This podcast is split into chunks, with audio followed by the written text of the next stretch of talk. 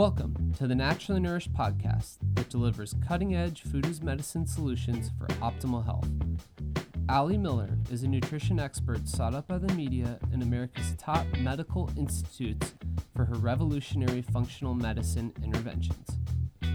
From disease treatment to prevention, every episode will empower you with ways to put yourself back in control of your health.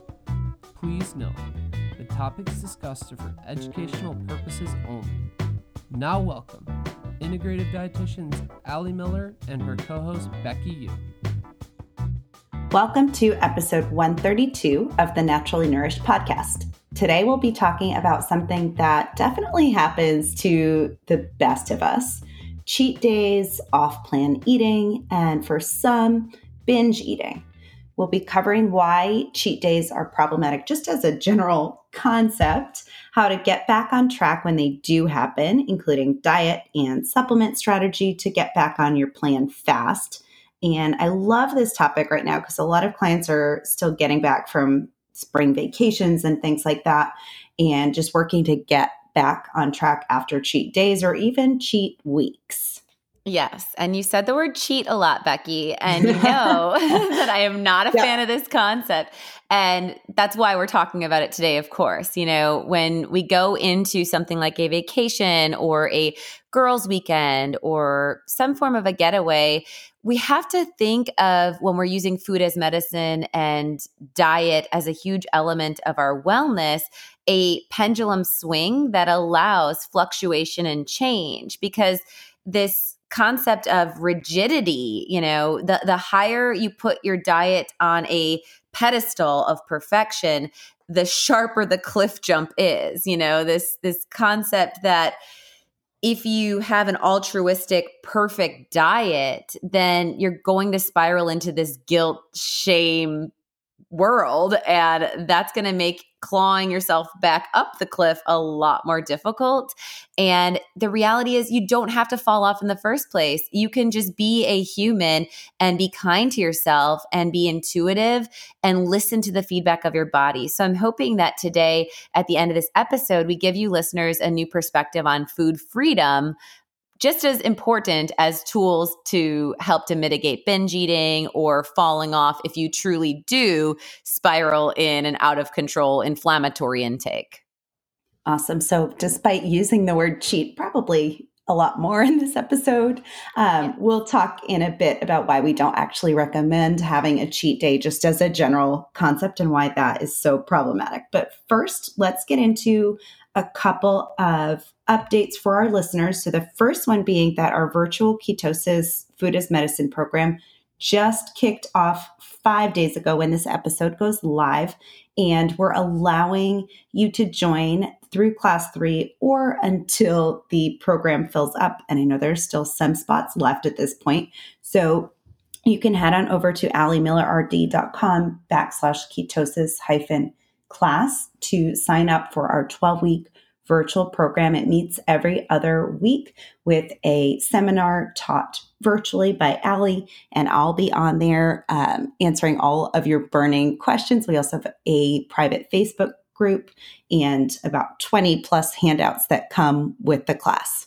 Yes, it's very interactive whether you are a keto newbie or you're keto curious or you are a keto veteran and you've been rocking out varied applications of your diet, this is a functional medicine approach to a ketogenic diet. So you will learn about adrenal fatigue, how to address thyroid imbalance, how to balance your hormones, the impact of endocrine disrupting compounds and toxins, and how to support detoxification through your keto, how to address leaky gut, where you might cycle in a keto carnivore approach, and so much more.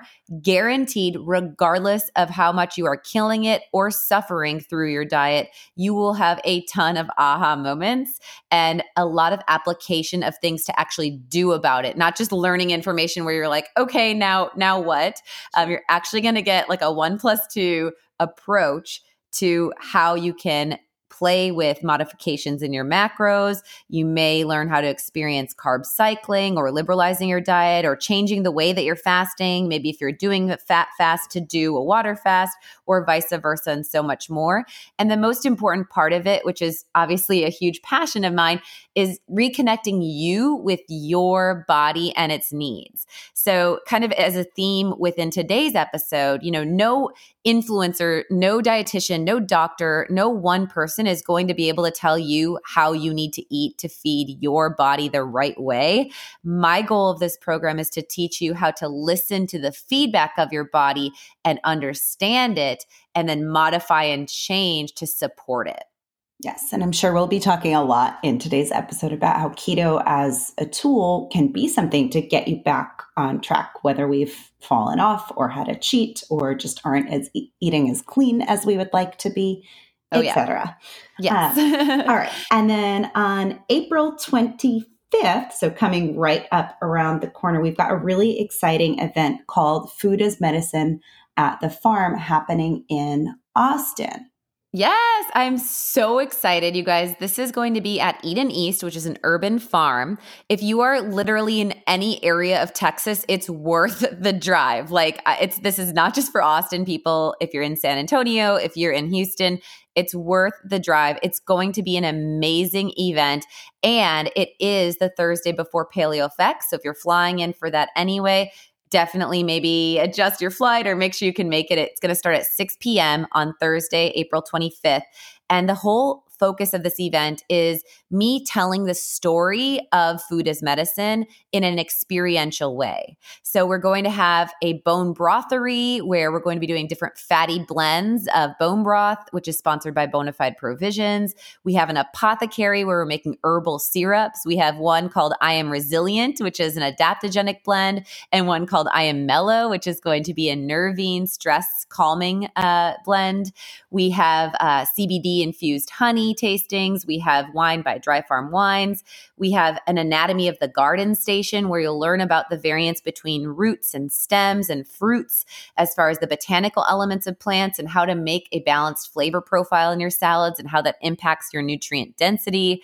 And we also will be having another stand called the Fermentation Station, which I'm super excited about, teaching you guys how to do a lactic acid brine and ferment varied forms of foods. And then we'll also have a local kombucha partner there teaching about scobies and, and fermentation. So lots of hands on. Don't even have time to list all of the amazing things. We'll have live bluegrass and just a really cool day of celebrating local food and community. Yeah, it's going to be really, really fun. So hop on over to grab your tickets. Um, you can find more about the event at Ali Miller RD slash events. And I will link direct to ticket sales in the show notes. So you can grab your tickets, 30 bucks, you guys. I would say they're only $30. it's a really good value. And, you know, we're not serving dinner per se, but you'll get, you know, certainly some bites. And then what's really cool is that the Eden East um, farm restaurant truck will be open afterwards. So we'll be around all night, I'm sure, congregating and um, tasting what they have to offer as well. Yep. And then the last update is right following that is Paleo FX. So I will be on two panel discussions one on raising paleo children uh, and kind of my philosophies of feeding Stella with a, a, panel of experts on raising your children in a dirty, sad environment. And then also I'll be on a panel discussion about intermittent fasting and the ketogenic diet. And then I am leading a workshop lecture on functional medicine approaches to keto. So if you're out there, there and you see Becky and I, make sure you stop us. I just met podcast fans at Hruska's gas station when I, I was driving. That. Yeah, when I was driving from um, Houston, I lectured at Transformation Enzymes and um, was driving back to Austin. And I was so tickled that they stopped me in the bathroom and Stella got to tell them, Becky, all about the dinosaurs she oh, saw. Yeah, that's it was, awesome. it was so fun. Um, so always, always, you guys, it, it means so much and it really warms my heart to have that engagement um, and looking forward to all of the action in April. So let's let's get into it, girl. We got a lot to talk about today. All right. So, first of all, I think we talked about this way, way back in episode 50 on why diets fail. But because it's been like 80 plus episodes at this point. Yeah. I think it's worth talking about just cheat days as a concept and your opinion on this idea of having a day where you cheat. Yeah, I put out a blog, I think actually way back in like 2012 on why I don't recommend a cheat day with the word cheat in quotations. And the reason is is that I love food. Don't trust a dietitian that doesn't love food. Don't yes. trust anyone that tells you about diet that doesn't love food. I am a foodie first, and I use food as medicine to empower me, but I am not food phobic. Um, I believe that food is an expression of community, of the earth, of a way to honor the circle of life. It manifest so many emotions. And hopefully, in today's episode, we can cut the ties of the negative emotions associated with food and really harness in on joy, nostalgia, celebratory. Uh, you know, food shaming is often a root cause of disordered eating, and it's the foundation of a poor relationship with food. So, you know, to be clear, I do not accept food like substances because that's not fair to call them food, right? Like, so if we're talking about something that is derived from a petrochemical and is an additive or chemical compound, then yeah, I might create some shame level of that because that's not food. But I think all real foods have a place.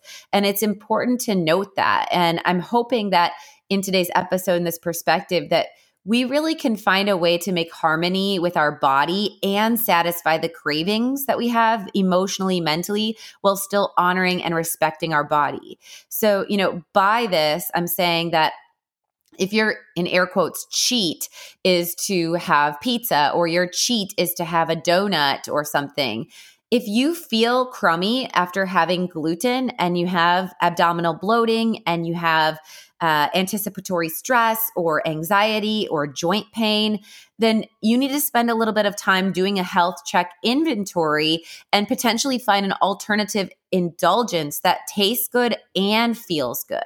You know, we when we did an episode with Cristina Curp um, with Castaway Kitchen, I love one of her phrases: "Love the food that loves you back." You know, so we want to eat whole real food we want to be able to not get so rigid with our, our dietary approach that we have this all or nothing dichotomy because that can lead to guilt shame spirals.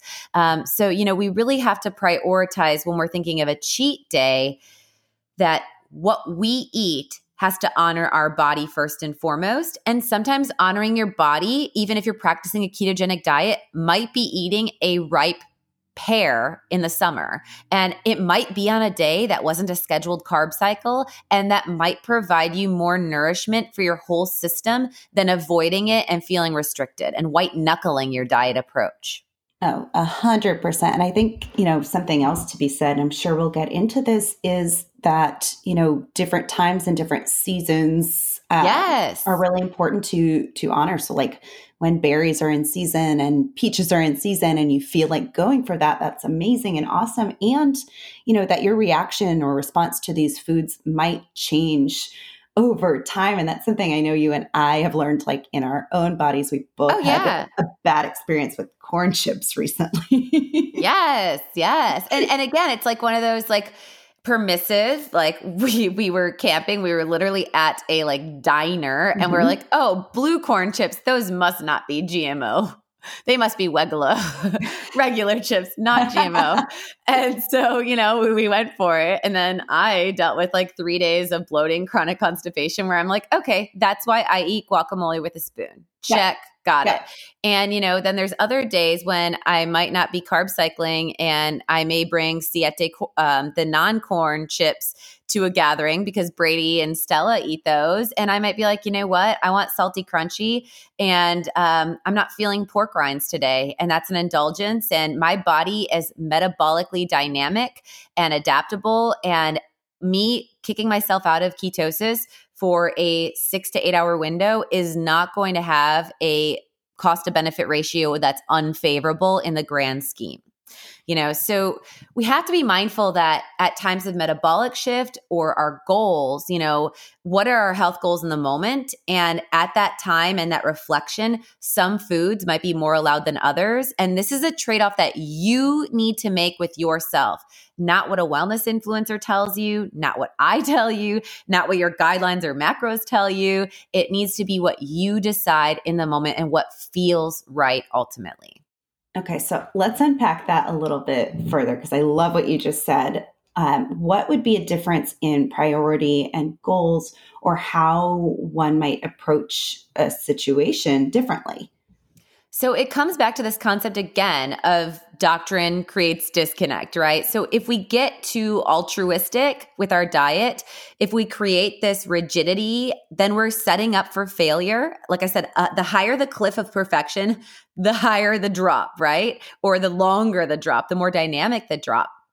And that cheat like scenario may drive us to overconsume. And in that timestamp, if we're if we're overconsuming in a mindful and excuse me, if we're consuming a quote unquote cheat food, let's use the idea of a, a siete chip. Okay, so if we're consuming that in a mindful indulgence, um, we may eat six to seven, maybe 10 of those chips, and that's going to satiate our cravings. If we're to consume them in a guilt shame spiral, we're probably going to eat them more rapidly, right? We're going to eat them quicker. We're not going to taste them. And ultimately, we may not even enjoy the experience. That's very different than a permissive, mindful indulgence. Sure, totally. And and even, you know, this past weekend we had some really yummy Korean food that my husband made and we had these rice cakes that are one ingredient, pure rice, and it was the first time you and Brady had tried them. So, yeah, despite not quote unquote carb cycling right now, you went for it. Absolutely. Because so for me, again, my non negotiable are things that actually I have a physiological feedback. And I'm talking again, only real food, right? We're not talking about gas station corn dog as a real food. So, of real foods, like you said, these rice cakes were the only ingredient was rice, right?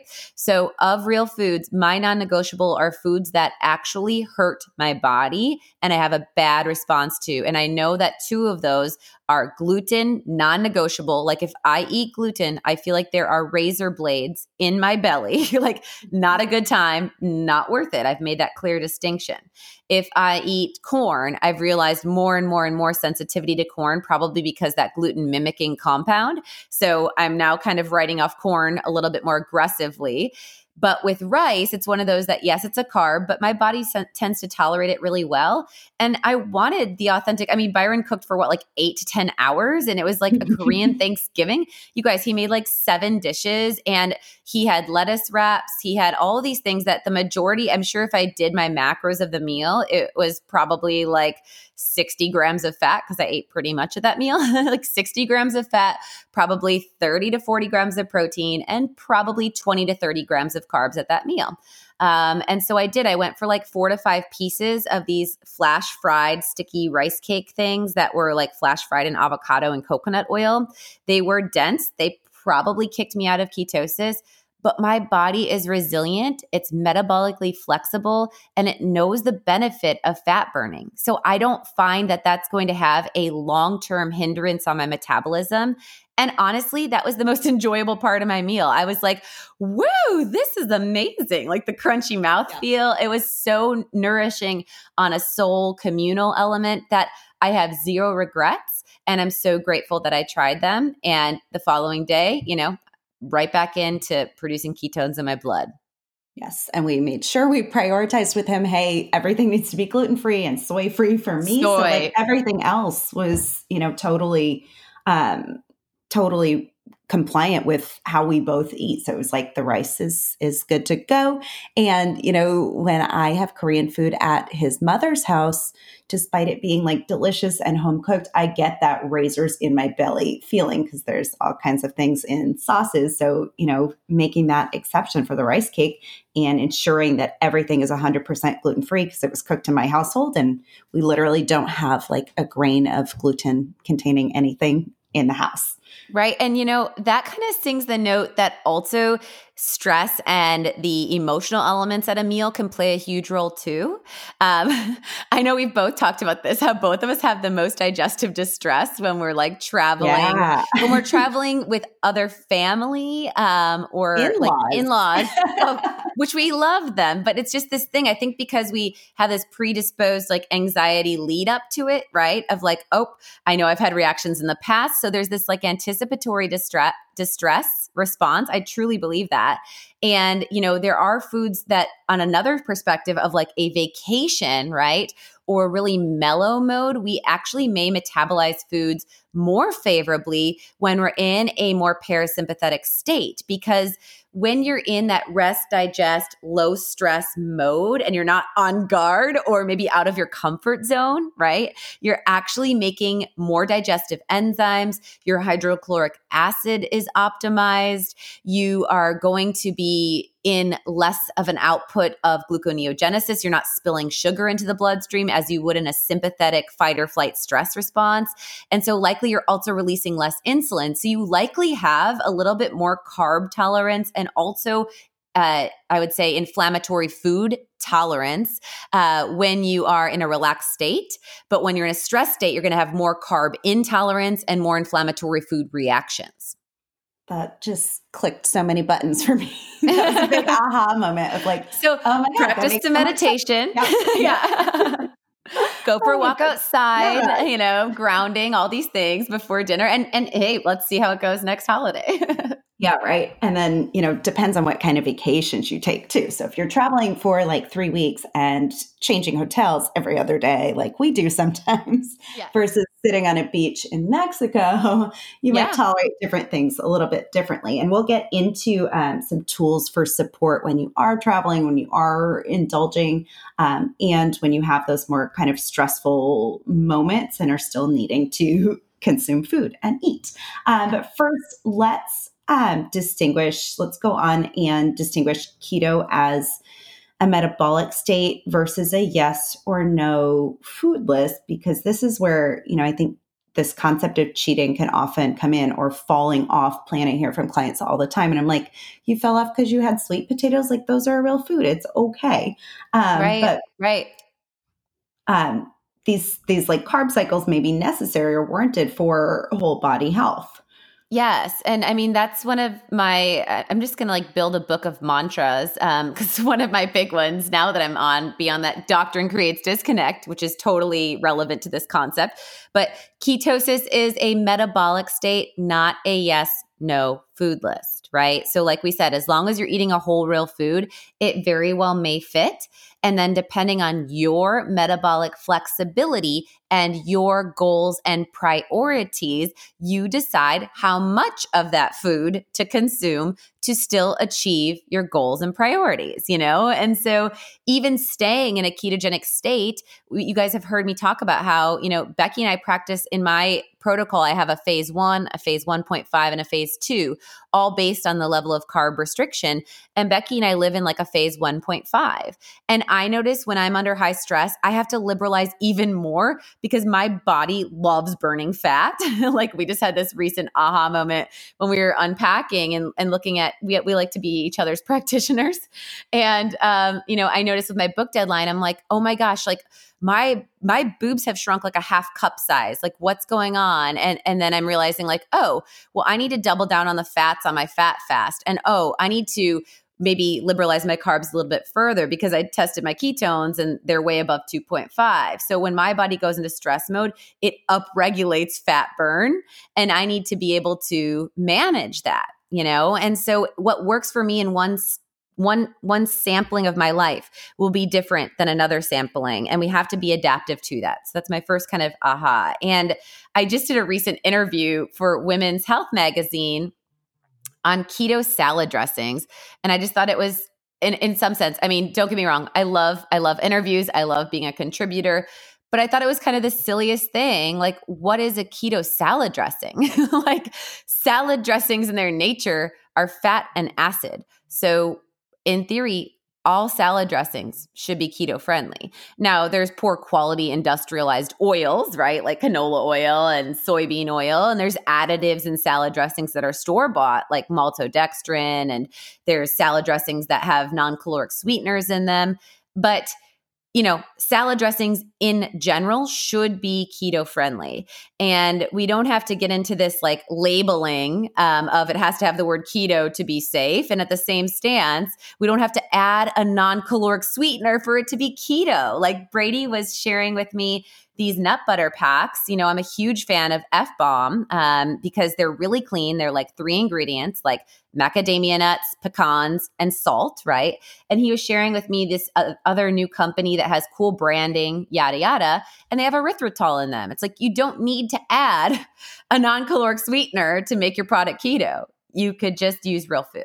Yep. Nut butter is automatically keto. Keto. You, just, you don't have to just, add erythritol to yeah, make it keto. you just totally ruined the taste. Oh my gosh, that like I know, like teeth hurt. head against wall, right? and and you know, so at the same time, we also need to be mindful with my kind of earlier conversation about how I'm recently adjusting my diet as my book deadline is at the end of May, like I'm going to have to liberalize maybe some days more frequently beyond my carb cycling into that phase two intake of carbs. And there's a little bit of an emotional breakup, like because it's like, I, I, mourn the loss of like fasting for me is super easy, but I need to acknowledge and release the fact that fasting right now for my body is probably not the most nourishing. And I need to eat eggs or I need to make nut butter pancakes and things like that within the first couple hours of rise because my body just needs more fuel right now. It's in a higher demand state. I saw you making those nut butter pancakes this I, morning. So I'm proud of you. Good job, day one. I'm a good patient. I'm a good patient, Becky. I'm telling yes. you, I'm a compliant student. yeah. And I think for both of us, it's like having that outside voice of like, what would you Reason? actually tell yourself if you were a client, Ali? like, yeah. Yeah. I was like, oh, oh, right. My pituitary is suppressing its LH and FSH, uh-huh. and my uh-huh. estrogen and progesterone is suppressed.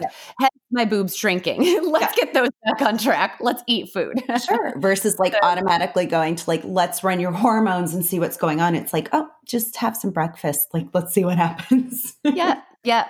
So, you know, kind of going back to that all or nothing, yes or no food choice, it's the question of, how you define cheat, does it mean that it was a bad experience or does it just mean that it was off your perfect plan? Because that's a very big difference. You know, bad experience was us having diner blue corn chips. bad experience. I would call that, you know, negative feedback. I wouldn't even call that a cheat because it was a mindful intake. But it wasn't just like if, if I didn't have that bad feedback and my body felt fine, it was just off plan. Right. And and that part is so so important like listening to the body's feedback to know how far we can allow that pendulum to swing the next time. And what's so cool is a lot of our clients and, and in ourselves too is we come to this on our own after a few of those like trial and error moments. And sometimes you need a reminder, like the corn chip incident.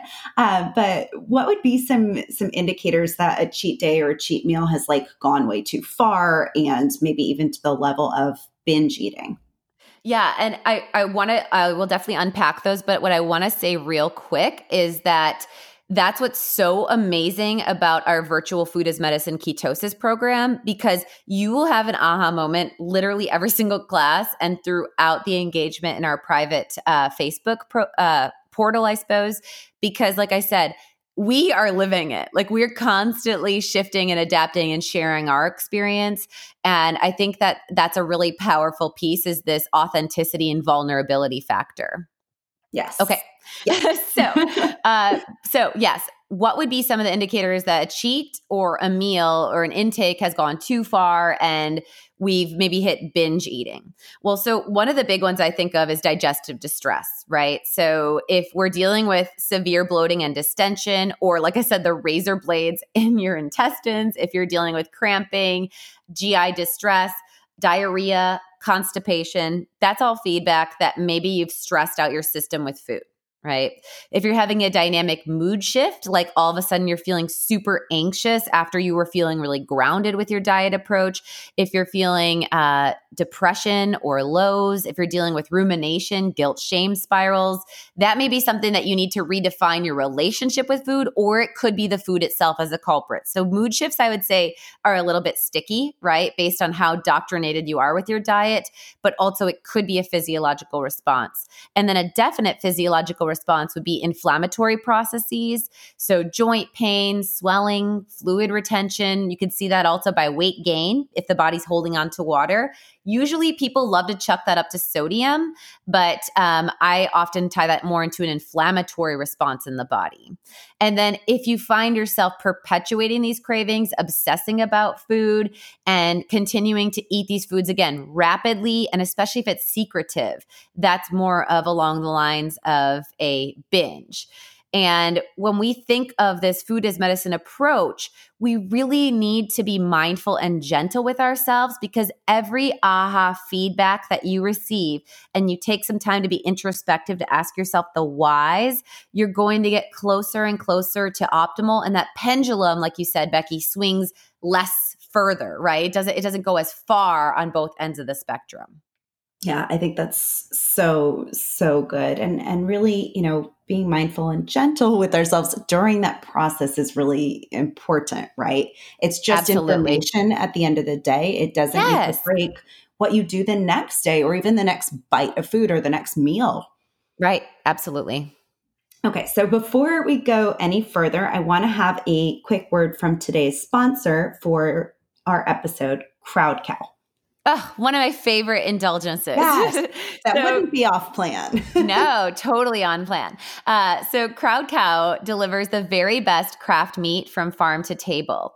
One of my favorite things is that you actually get to learn about the growers or the farmer, the independent ranchers who produced your beef, as well as their ranching uh, practices and the breed of the animal that you are going to be consuming. You get to pick the exact cuts and it gets delivered straight to your door. So it's not subscription. You don't get surprised by your deliveries. You're not tied into anything and you get to order based on, you know, your desire.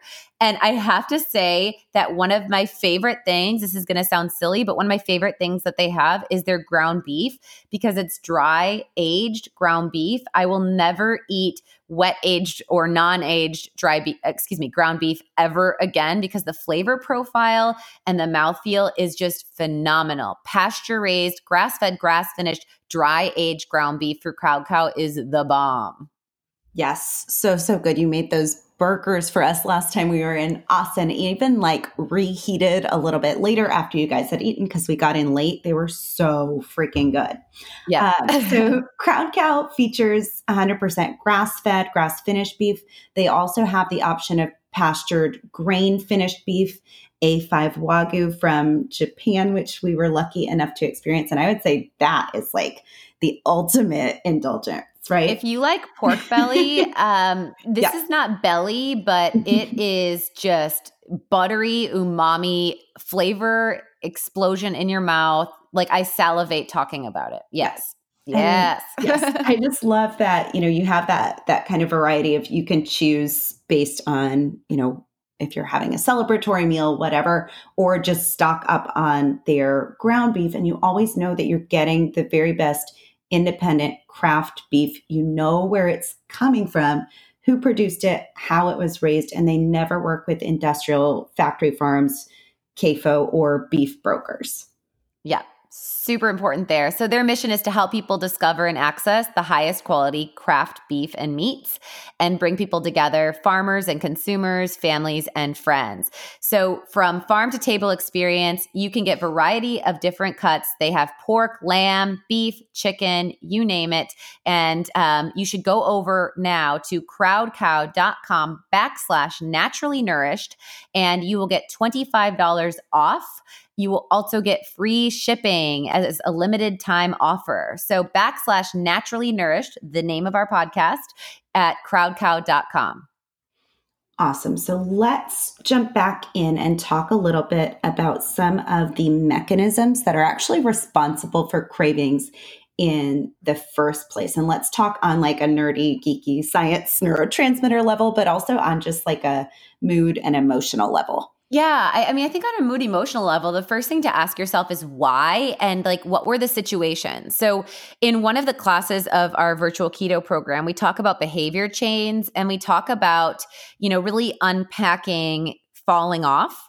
And one of the big connecting dots is vulnerability right? So, vulnerability can be from an emotional vulnerability, like maybe you had a breakup. That's a huge vulnerability, right? Maybe you got in an argument with someone. Maybe you're exhausted. That's vulnerability. Maybe you undernourished. That's vulnerability. So, preventing vulnerability is a huge piece of the puzzle and will allow you to not have to white knuckle your diet when you're feeling this void or this emptying.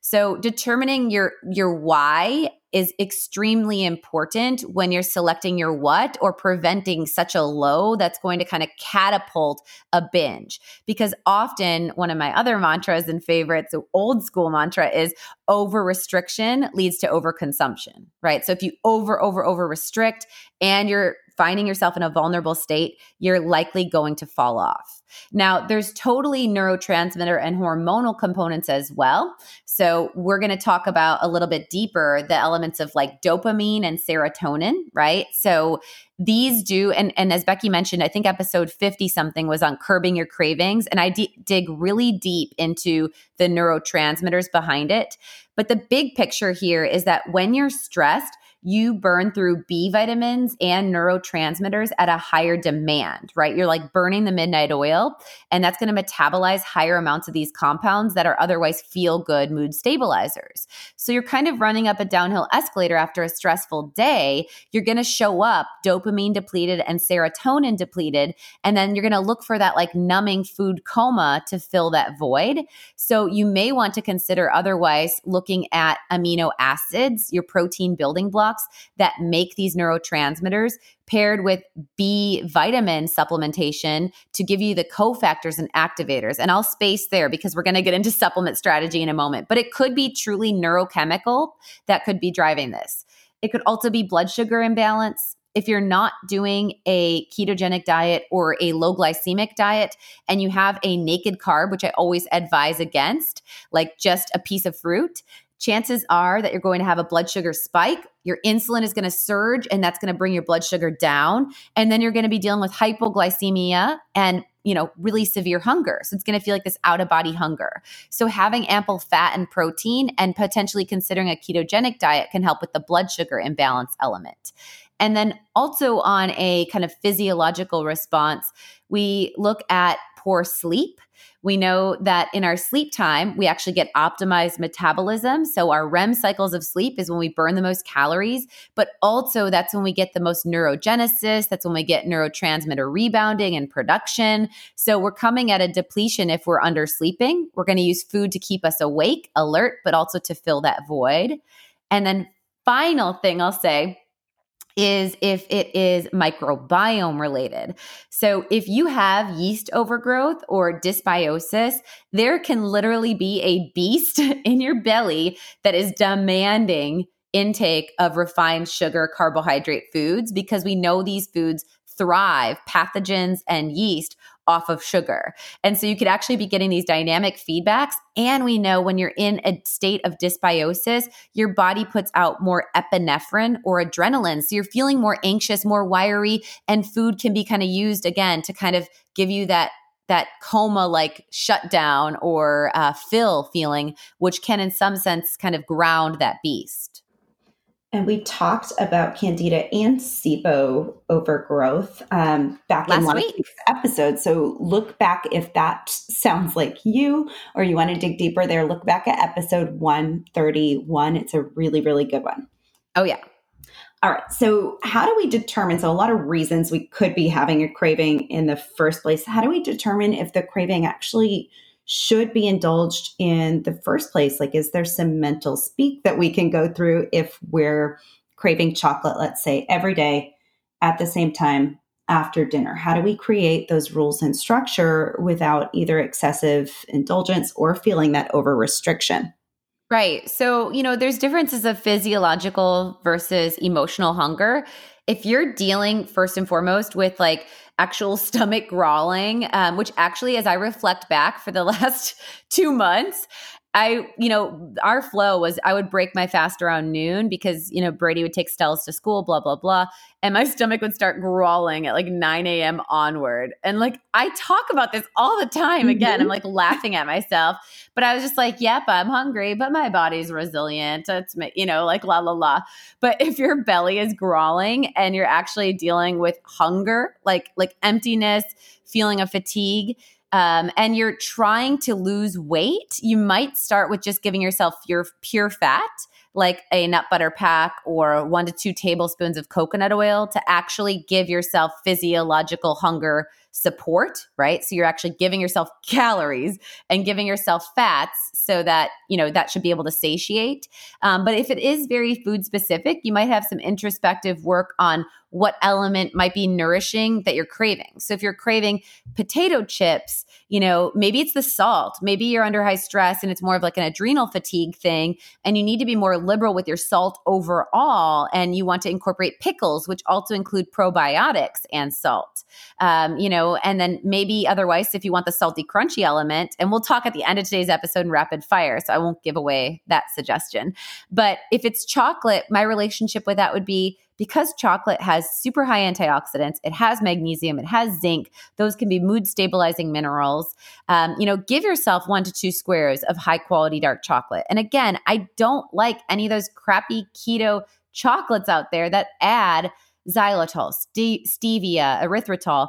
I go for Hu Kitchen chocolate that actually uses a little bit of organic cane, or um, Eating Evolved that uses coconut sugar but we're eating this at 80 to 85% dark chocolate and i'm having one to two squares. It's an awesome mouth feel i let it melt slowly in my mouth. It resonates. It fills the void and it's providing me less than a total of four grams of carbs.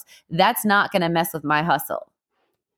Awesome. I love that. And yeah asking yourself all of those kind of big picture questions of like am i actually hunger hungry or am i hungry for a specific food and and one thing that i find helpful um, that i do in our household because we really don't keep a lot of like packaged anything around so um, if i notice i'm craving let's say chocolate chip cookies or whatever I go through this mental process of, okay, I don't have them in the house. So I would either have to go and physically get them, which I don't know of a brand right now that other than maybe Cappello's that are um, kind of slice and, and bake from frozen that I would go and get off the shelf anyway that would taste good to me.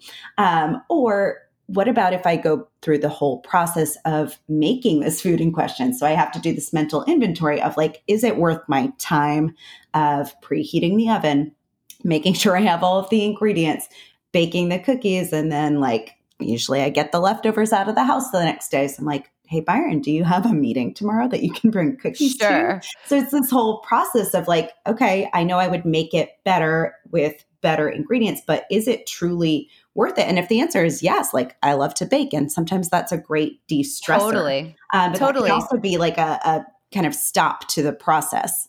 Yes, yes. The the time investment cost of benefit either is nourishing, the process of making it can be nourishing, right? And I would add, you know, you can modify your recipe again based on your metabolic flexibility. So I have this bomb chocolate chip cookie recipe in the anti-anxiety diet that each cookie is 7 total grams of carbs. So you can have a chocolate chip cookie every single day while still being in a pretty tight, rigid keto, not even a huge metabolically flexible keto. And that might work well for you. And it uses one tablespoon of molasses and one tablespoon of grade B maple and has then, you know, tons of fats and eggs and gelatin in it for an awesome mouthfeel and no non-caloric sweeteners. And and that works. And that's super nourishing. And I was on a roll where I was making those every single week for like four weeks.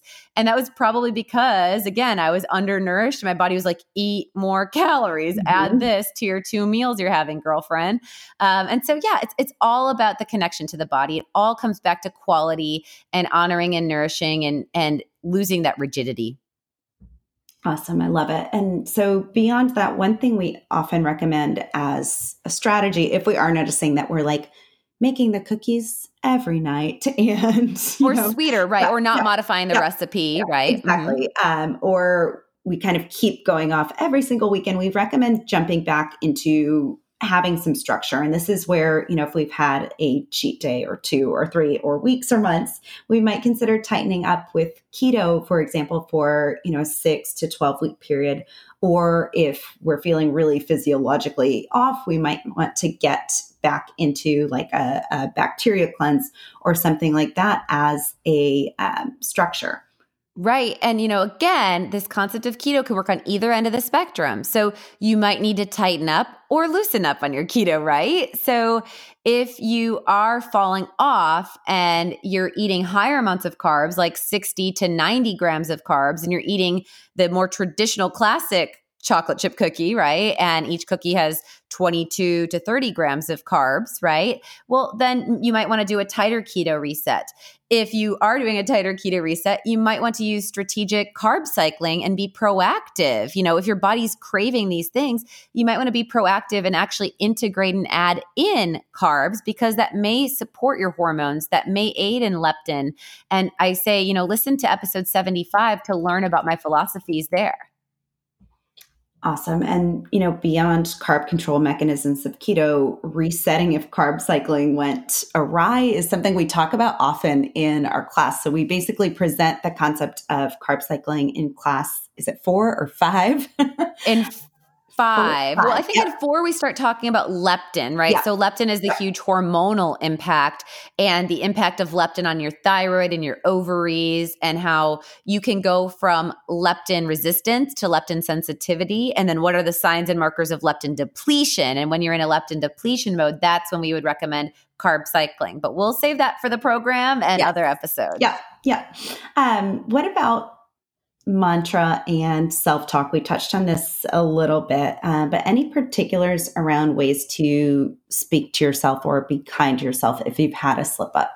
Yeah. So if you've had a slip up, and especially if you're feeling like a binge out of control approach, I think just neutralizing can be very powering. So I use food to empower me. It holds no power over me is a very clean one because we can feel in a cycle of food addiction or out of control.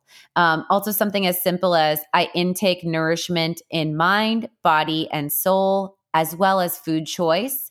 I am whole. I am full um, visualizing actually filling your cup or things that spiritually and emotionally fill you up can be very empowering. And then, you know, really questioning and potentially working with a therapist if you feel like you are harming or damaging yourself or, you know, practicing masochistic behaviors with your food. Because often I do find this impact where following weight loss success, especially people that have significant weight loss, one of the biggest reasons why they regain their weight is because of, again, vulnerability. Vulnerability is so big as a connection of where we feel exposed or where we feel weak. And we can use food to hide behind as well. Yeah, I think that's so, so interesting that it's like, oh, people are suddenly giving me attention and looking at me. I need to go back to how I was and, and not get that attention. Um, Absolutely. And then I think another um, kind of practice of, of self care could be intentionally filling that void, if you will, um, with non food treats. So, you know, choosing something like putting on a face mask, taking a bath, booking a massage when we're starting to feel like burned out and, and going for those food indulgences to fill that void. Yes. And I always push to get sunlight and, if possible, grounding, like being outside barefoot, that is so settling and so nourishing for me. Awesome. I love that. I need to do more of that too. My body craves it.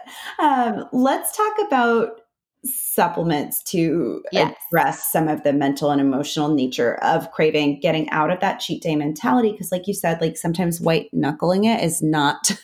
No. It's not going to work, or it's going to cause a further slip up or this like beating up on ourselves. Yes, yes. White knuckling generally just drives that deeper over restriction, which only catapults the rebound of the overcompensation more dynamic, right? So don't do that.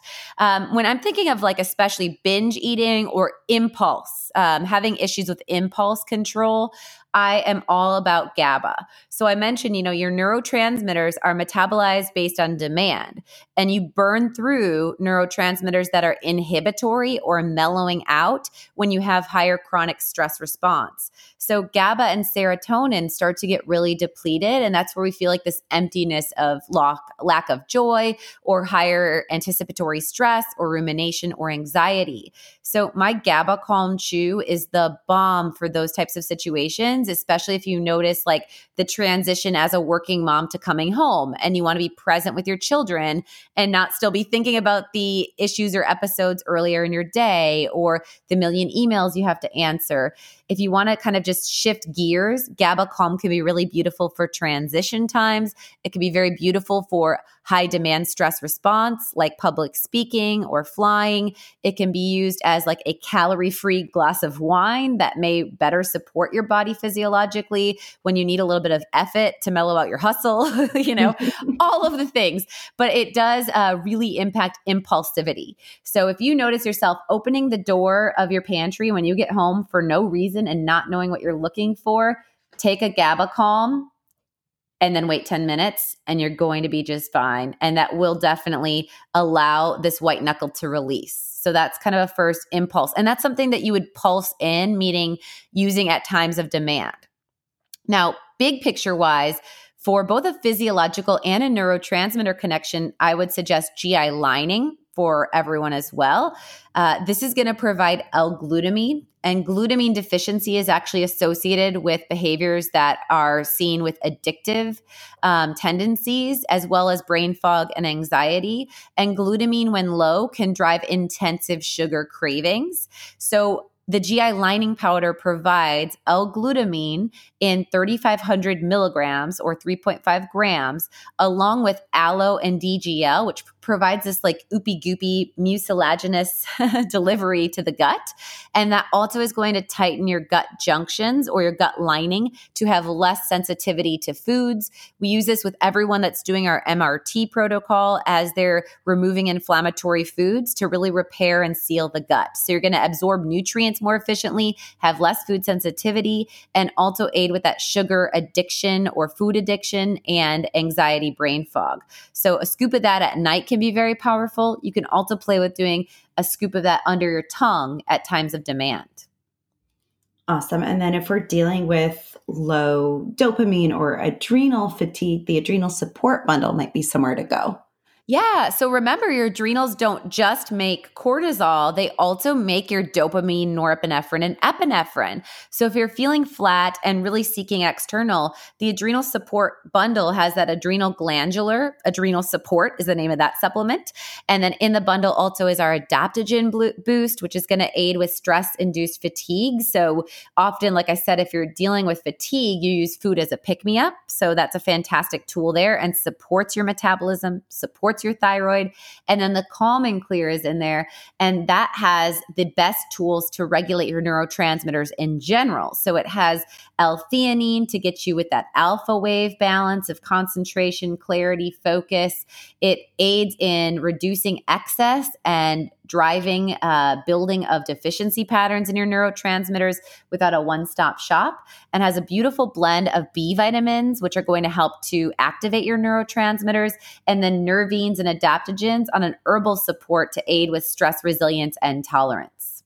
And then beyond that, as just kind of a blanket of overall support, I would say our multi defense is kind of a good first stop. Um, totally. guarding against micronutrient deficiencies that could drive and perpetuate cravings. Absolutely. Okay, and then st- supplement strategy. There's a little overlap here, but um, to kind of recover the damage done from a cheat day or from a, a binge, I know the GI lining would kind of fall into both worlds for sure.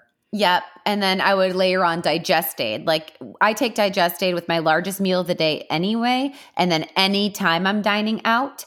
Um, but especially if I know I'm going to like indulge, uh, I'm going to take at least two at that meal. So digest aid is going to help you to break down foods to be less inflammatory, um, especially if you select to do gluten or dairy, because it's going to break down that casomorphin and that's a big piece of the puzzle that also drives addictive tendencies with those foods. So, Digestaid to be something to layer on there. And then, if you feel that you overindulged in carbs or alcohol, um, or if you're traveling and might be prone towards a pathogen, like if you're doing a lot of raw fish and things like that, or street food, berberine boost is a traveler favorite uh, because it's going to help on a bacteria and yeast impact and also has oral hypoglycemic impact to keep your blood sugar controlled. Yes. And then for inflammatory or joint pain, super turmeric and or EPA, DHA would definitely be appropriate yeah. And even if you have a headache, you know, sometimes you have like a like a just a yuck kind of hangover response to food. So super turmeric and EPA DHA are awesome for that. And then if you in, in the terms of hangover if you did consume alcohol yeah. and or if you had inflammatory foods and you're dealing with the residual impact ultimate detox and maybe even the detox packs. I take a detox pack anytime i have more than a single glass of wine. Awesome. So great tools and we'll link to all of those in the show notes. Um, what about intermittent fasting or even doing like a bone broth fast as a reset? I think that's a fantastic tool. You know, bone broth fasting is fantastic because it does rest your gut. Um, and so, you know, allowing the gut actual tissue to heal if you had any digestive distress or inflammatory consequences from falling off or eating off plan. And then you're going to get the benefit also of autophagy, BDNF, your, your brain derived neurotrophic factor. You're going to get uh, immune health boost and um, really allow the body to reset on a me- metabolic level. I always have bone broth in the freezer anytime I return from even a weekend away. If I've eaten out more than twice, I'm gobbling down my bone broth to aid in that reset process. And that's also going to provide that glutamine that can help with that addictive behavior and drive GABA and glycine. Glycine helps us to metabolize fat, so it can help us to get back on track and support the efficacy of the fast if we're doing that on a metabolic level to look for body composition change or to kind of aid in the excessive calories we did over that weekend or vacation to kind of get back into a hypocaloric state and upregulate body fat burn. Awesome. And yeah, bone broth is something I've used as a tool as well. We do a quarterly bone broth fast, but it's interesting. I didn't notice until you called it out on Instagram, I think last week, that we were both doing like bone broth and fish and lighter mm-hmm. foods after we've had like a really fun, indulgent yeah. weekend. I do it almost always after I travel and kind of just automatically that's what my body craves as a reset. Yes. So, yes. Yeah. And again, it's like, it's not because you're punishing your body, like you were bad. Now you must do this. It's an actual, like, I'm honoring you, body, and I'm giving you the resilience so that we have that pendulum swing, yep. right? Yep. Um, okay. Any other foods beyond those that are like really obvious chemical shitstorms, as you call them? Uh, you say that, it well. yeah. That we would um, remove, or if we're prone to binge eating or food addiction, that we should avoid. So I mentioned with the digested enzyme, the DPP4 in there breaks down the gluteomorphin and casomorphin in gluten and dairy. These are two foods that if I'm dealing with mental illness, both in children and adults, especially any element of schizophrenia, bipolar disorder, gluten and dairy particles cross the blood brain barrier and interfere with your opioid receptors, which can have a huge impact on addictive eating, like literally having you waking up in the middle of the night and chugging heavy whipping cream or, you know, eating gluten based foods and feeling truly addicted. So those are the first two foods that definitely need to go. Yes. Um, Awesome, awesome. So, on a, a, program level, what would you say would be the best resources to reset after falling off in order? Well, like I said, first would be our keto class because the coolest thing is it's over 12 weeks. So if you slip, you have a community and Becky and I to help to hold your hand to get you back on track and to learn about really introspective elements of the why, as well as the functional medicine elements of the what could be contributing to this, and more specific to you with quizzes and interactive components. So literally, just join. If you're listening to our podcast and you love what we do, it is a game change, bar none.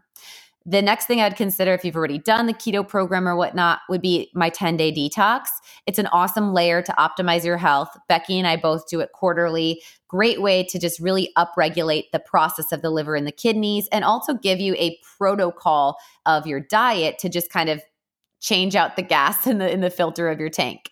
And then the third thing I'd say is if you have again, if you resonated with episode 131, the dysbiosis beat the bloat cleanse with the bundle with the ebook would be the other thing to consider because that's going to plow the field of the microbiome to reset your body on a level of your gut bacteria. Yeah. And sometimes just having that structure of like, here's a meal plan that you can follow and the why behind it that you're doing it for your body for these benefits is enough to reset that kind of binge and, and cheat day cycle. Oh, yeah, for sure. Let's transition. Let's wrap it up with a little bit of rapid fire. So, all right. I'm going to name a common cheat food or meal or craving that we might be having. And I want you to name your favorite real food solution. It can be a recipe or a product off the shelf. Let's do it. Okay. Uh, first one pizza. Okay. So for pizza, pizza in a bowl, which is a recipe in our Eat Fat Get Skinny. Uh, on the blog, we have spaghetti squash pizza boats and a cauliflower pizza crust. All of those would work really well. But what I would say is if you're dealing with long, beyond just like a craving for, if you're dealing with addictive tendencies, I would recommend that you go for an option that's dairy free again. Yes. So maybe salami, like literally yep. pepperoni or salami with avocado slices could be a real easy option for that craving. Yep. Yep. Love it. Um, and I love those cauliflower thins, the outer aisle gourmet cauliflower thins as an option. Yes. It does have a little bit of dairy in it, but um, yeah. as an option for a, a store bought cauliflower. Yeah, if it's just a gentle craving, a desire. Yeah. Yeah. yes. Okay. Um, what about chocolate? You mentioned uh, the Hu Kitchen. Yep. So Hu Kitchen's my favorite and Theo's as far as like companies of chocolate bars, but I would make my collagen hot cocoa from the anti-anxiety diet because that's also going to give you the gut restoration element.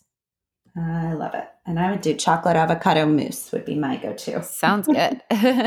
uh, what about um, like a baked good cookie, muffin, etc.? Yeah, so my keto avocado cacao brownies would be a fantastic one. I'm a huge fan of any of my nut flour muffins that are on the blog. Um, and then you guys need to get a copy of the anti anxiety diet cookbook. Ah, it's available for pre sale. It's so exciting. Um, and so it has this like killer chocolate chip cookie that I will not leak. You have to buy the book to get it. I'm sorry. awesome. I'll share with you, Becky. Yes. I'll, I'll to where you can pre-purchase um, the cookbook on today's show notes. And then what about um, alcohol if you just feel like mama needs a drink? Yeah. So if mama needs a drink, I am going to be using Dry Farm wines, and we will put a link in the show notes where you can add a bottle to your order for only a penny. Um, you know, I don't want to have wines that have mega purple or sulfites added, but you know, I do like to indulge in wine. So that's my go to source there. Otherwise, if I'm out and I'm having a cocktail, which I'm not as much of a cocktail drinker, I'm, I'm more of a wine drinker, um, but I would just ask for with no sweet. Um, and then if I don't want to drink, um, of course, if in either of those scenarios I have, again, more than one drink, I'm having a detox pack at bed and the morning following. And then if I choose that that's not the right health choice based on my current priorities or whatnot, I would do sparkling water with bitters um, or just sparkling like Topo Chico with like lime or um, even adding like Brady last night did uh, the RW Knudsen brand, which is like the glass just juice. Um, and we always keep tart cherry and just blueberry in our fridge.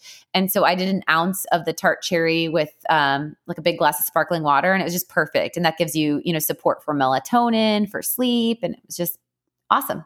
It feels like something special that's not just yeah. and kombucha, kombucha could fit there too for sure. Yep. Um, and then what about like salty, crunchy, or chips? So the dairy version would be Parm Crisps in all of its varied forms.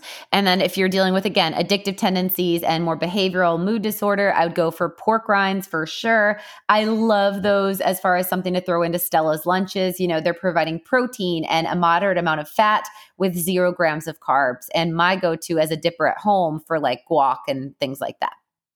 Awesome. So I'll link to any of the recipes or products that we just mentioned in our show notes for today, which can always be found at alimillerrd.com slash podcast. And yes. you can click on the specific episode stream from there and um, access all of the links and all the things that we talk about. Uh, that's this has been an awesome jam-packed episode. I think a lot of really good, solid content on kind of how to have that mental self talk with yes. yourself around cravings um, and some actual supplemental and food strategy to get you back on track. Yes. So I hope today's episode was helpful for you. Uh, you know, you always vote with your time and energy and your dollar. So if any of these supplements sounded uh, like they were a fit for you, definitely check out that adrenal bundle was a big one that we talked about, and the GABA and the GI lining and Digestaid. Uh, we get such amazing clinical outcomes and are so excited for the opportunity to share these resources direct to you guys. And then also, if you have a moment of your time and you can head on over to iTunes and leave us a five star review with just a sentence of why you love the podcast, that really helps other people that are searching searching health and diet related podcasts to find us. And if you have a copy of the anti anxiety diet and you haven't left me a review on Amazon, I really want to make over 100 reviews. And all my friends in the industry have hit it. And I don't know why I haven't. It makes me sad. It, it empties my cup. So you can fill that back up by leaving me a five star review and also a one sentence. Um, statement of, of why you're loving the book and, and what I do. So thanks again for listening. We'll catch you guys next time. Thank you for listening to the Naturally Nourished podcast. Visit our blog at alimillerrd.com for recipes, wellness tips, and food as medicine meal plans. Connect with Ali and Becky at Ali Miller RD on Instagram, Twitter, and Facebook. Until next time, stay nourished and be well.